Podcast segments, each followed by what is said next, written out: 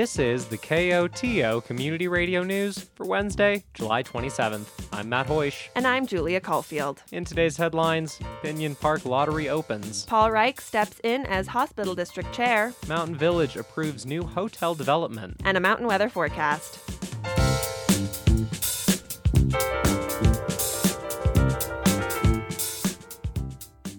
After several years of negotiating, planning, and developing, the lottery is finally open for the Pinion Park neighborhood. And Candy Meehan is excited. The lottery opening up is just it's kind of thrilling, to be truthful. Meehan is the mayor of Norwood, where the new development of 24 deed restricted homes is being built. The project has been a collaboration between the town, the county, and the Telluride Foundation, which incubated an approach combining financing, modular construction, and donated land to keep the homes affordable for the local workforce. Prices on the for sale units range from $225,000 for a two bedroom, two bath house to an average of $385,000 for a three bedroom, three bath house with an attached garage and those prices won't skyrocket over the coming years. Unlike other deed restricted housing in the county, the Pinion Park homes have an annual appreciation cap of 3%. But that doesn't seem to deter people. Meehan says she's heard an extraordinary amount of interest in the lottery. I am hoping that we can get some sustainability for our teachers and our EMS providers and our young professionals who want to be here. We want families here. Paul Major runs Rural Homes, the nonprofit developer behind Pinion Park. As the lottery opens, he admits it's terrifying. It's terrifying for us because this is the ultimate goal. We're doing all of this so we can provide the opportunity for home ownership for people that live in the region and work in the region. But on the flip side, if you're a buyer, it's it's a big deal. And there's a lot of hurdles. Ultimately, it comes down to can I justify that mortgage? Can I afford this house? The lottery is open to households with people who work within either the Norwood or Telluride school districts, but priority will be given to those who work within the Norwood School District. That's according to Courtney McElhaney, manager of the San Miguel Regional Housing Authority, which is running the lottery. In the lottery, we'll pull group one, which are people working in Norwood, and then we'll have a second group that we'll pull after that. So, in case there's not a large interest for people working in Norwood, those um, people working in Telluride and Mountain Village will also have an opportunity to be pulled in this lottery. Households must have at least one person that can verify 1,200 hours of employment in one of the school district boundaries. But McElhaney adds, intent to work will also be accepted. So, someone who has just moved here and perhaps they're starting a job at the Norwood School District, say they're able to apply. And so they'll get a letter of employment from their new employer and they're able to apply for this lottery. So, there is no residency standard for this current lottery. So, you don't have to have lived here for the past year to apply for this lottery. There are also income requirements. Eligibility, McElhaney explains, is capped to households earning 120% of area median income for 18 of the homes. For six of them, the cap is 80% of AMI.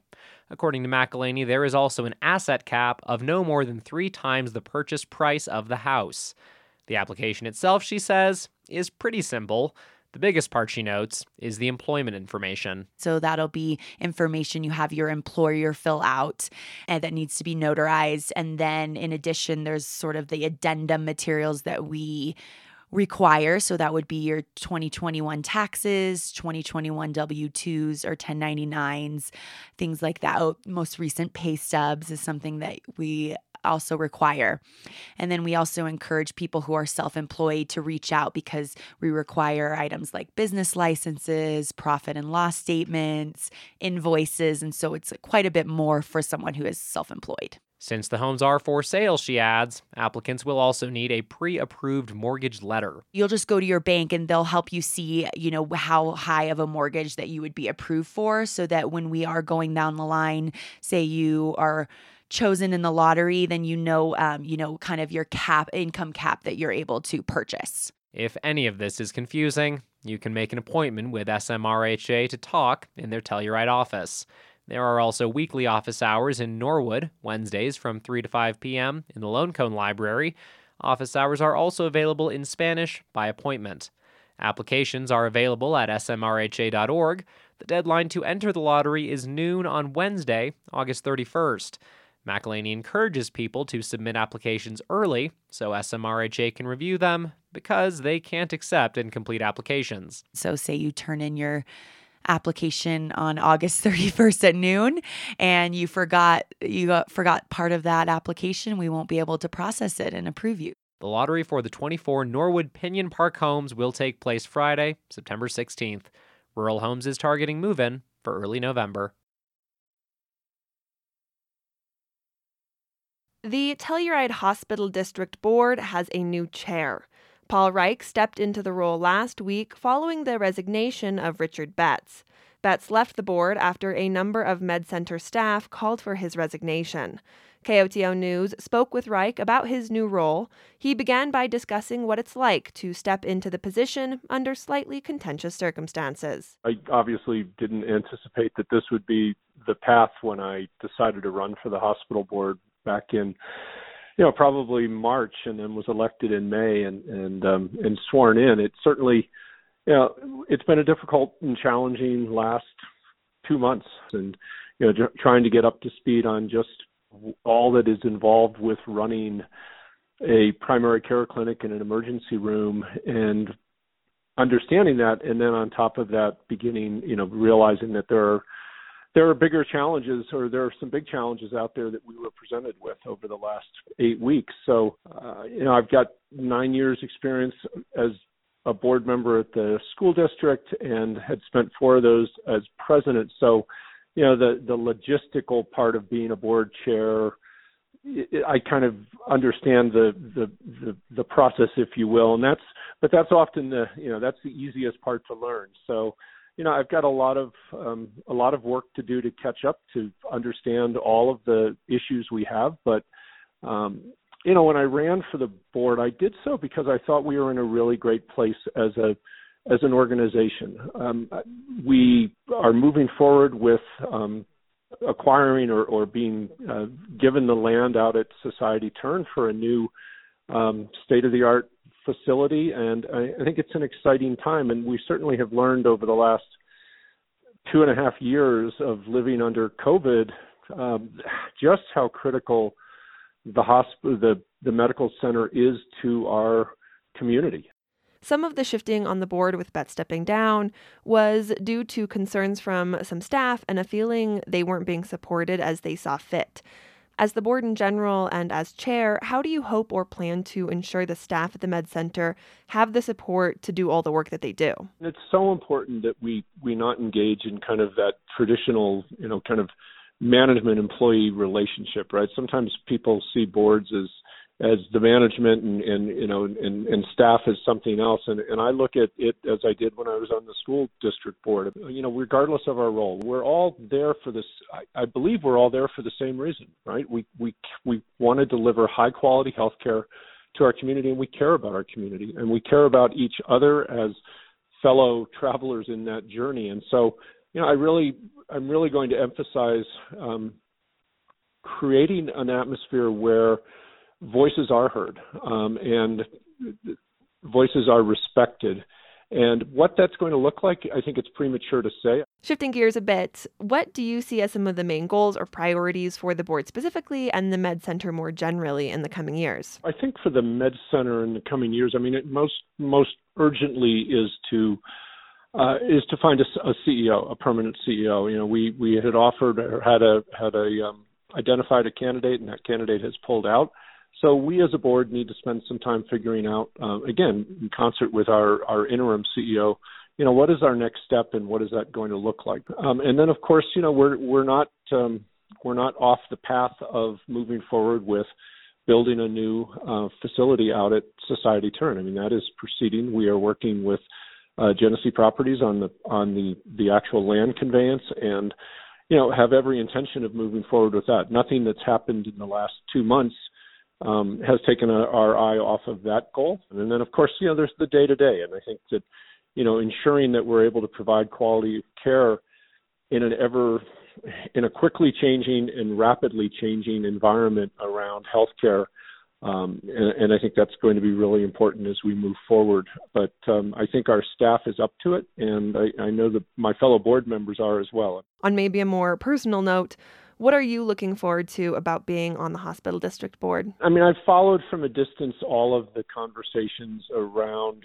uh, you know, building a new facility. And you know, I I travel in my my day job with the um, with Access Health System. I travel around well now 11 counties in southwest Colorado, and I work with a number of different medical providers and hospital systems. And I just see how important those entities are in those communities and how much they can provide you know more services than what we can do today in our our tiny little um, medical center down there um, and so I think that that's an exciting that's really exciting to be able to be a part of that and recognize that we have a real opportunity to change the landscape of healthcare in San Miguel County and, and in Telluride specifically. And I think that that's really that's a unique opportunity. You don't get those chances too often. So I think that for me, that's what's really exciting. Paul, thanks so much for taking a couple minutes to chat with me today. Thank you, Julie. I appreciate it. That's Paul Reich, the new chair of the Telluride Hospital District Board.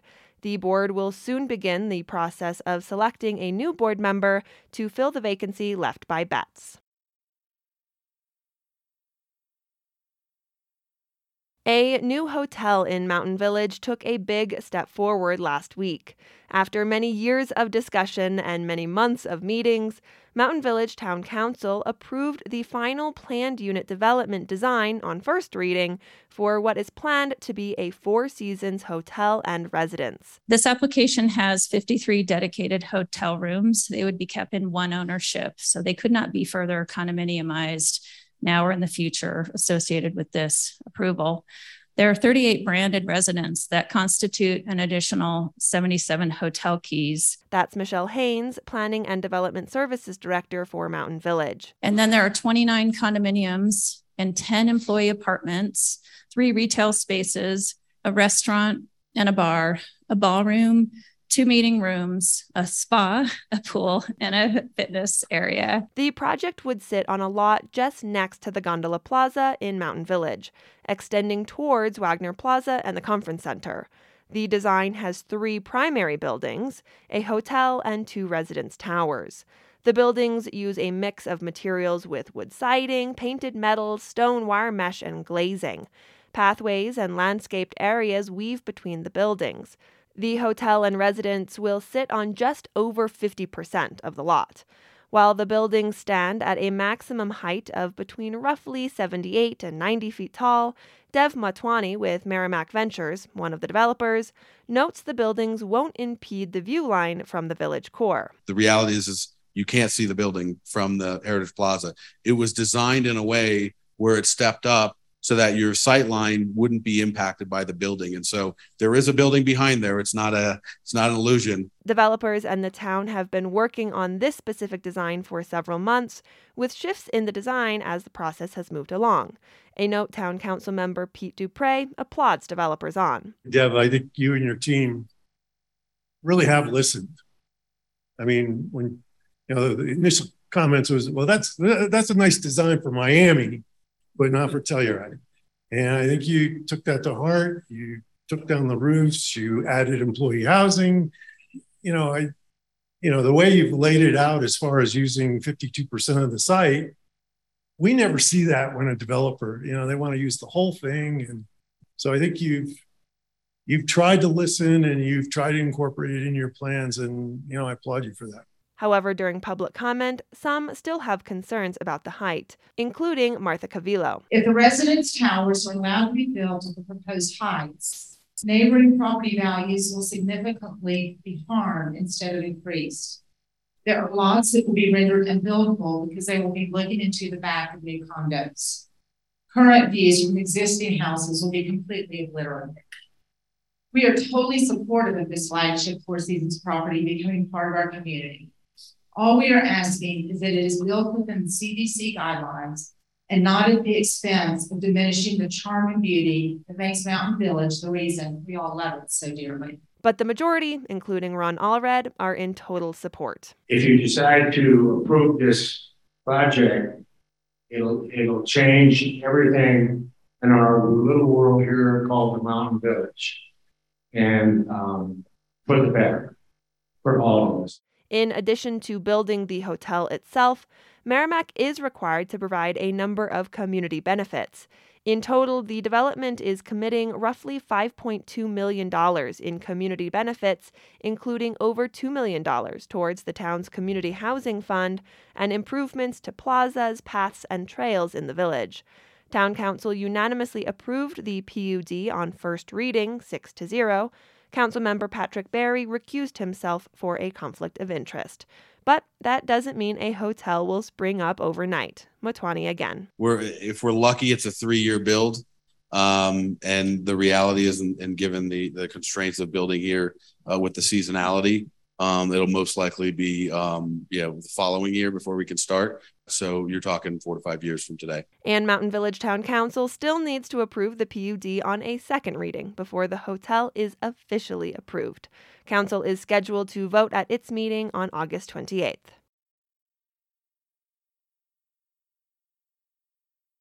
Countless local officials help respond during an emergency, but it's a lot better to get to know them outside of a dangerous or stressful situation. This Tuesday, the Mountain Village Police Department is teaming up with Village Court Apartments to host the 10th annual National Night Out. Community members can meet and mingle with law enforcement and fire department teams at VCA. Plus, there will be free barbecue, an ice cream social, cornhole, a bouncy castle, and tours of a police car, fire truck, and ambulance. National Night Out will be on Tuesday, August 2nd at Village Court Apartments from 5 to 8 p.m.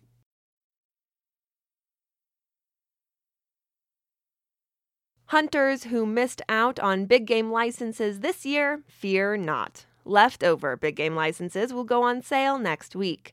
Available licenses include leftovers for elk, deer, pronghorn, and bear, and over the counter licenses for elk, archery pronghorn, whitetail deer, and bear. Licenses will be available online, by phone, or in person at the Colorado Parks and Wildlife Montrose office. Licenses will go on sale at 9 a.m. on Tuesday, August 2nd.